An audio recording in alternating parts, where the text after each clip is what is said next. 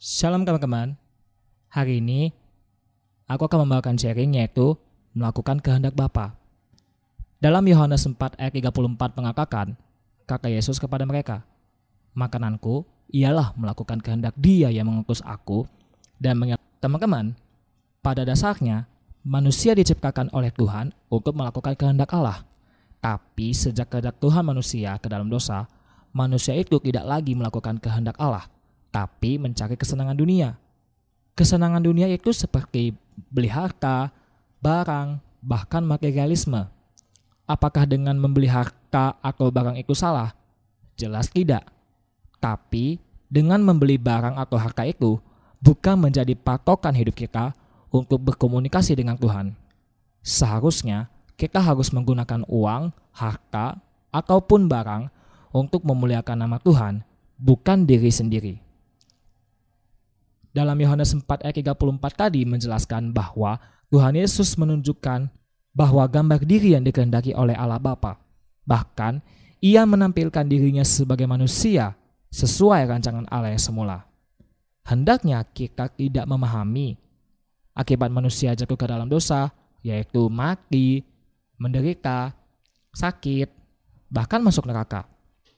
Memang, masuk neraka ini sangat mengerikan, tapi hal yang utama yang harus kita perhatikan yaitu tidak mampu menjadi manusia yang sesuai dengan standarnya Tuhan. Keadaan manusia ini bukan berarti tidak bisa berbuat baik. Memang masih bisa berbuat baik. Tapi kebaikannya itu apakah baik yang relatif atau subjektif? baik yang subjektif ataupun relatif itu maksudnya adalah apakah kebaikan kita tidak mutlak atau kebaikan kita yang sesungguhnya. Kebaikan yang Tuhan kehendaki yaitu kebaikan yang ideal dan mutlak yang dipandang dari sudut pandang Tuhan bukan dari sudut pandang manusia. Melakukan hukum dan peraturan itu bukan tujuan bagi orang percaya yang menerima karunia dari Roh Kudus. Tujuan Roh Kudus diberikan adalah agar umat pilihan dapat sepikiran dan seperasaan dengan Tuhan.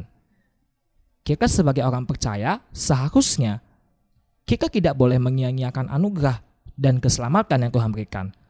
Karena kita diberikan pemugaran Allah yang benar, yaitu mengembalikan manusia ke rancangan semula Allah.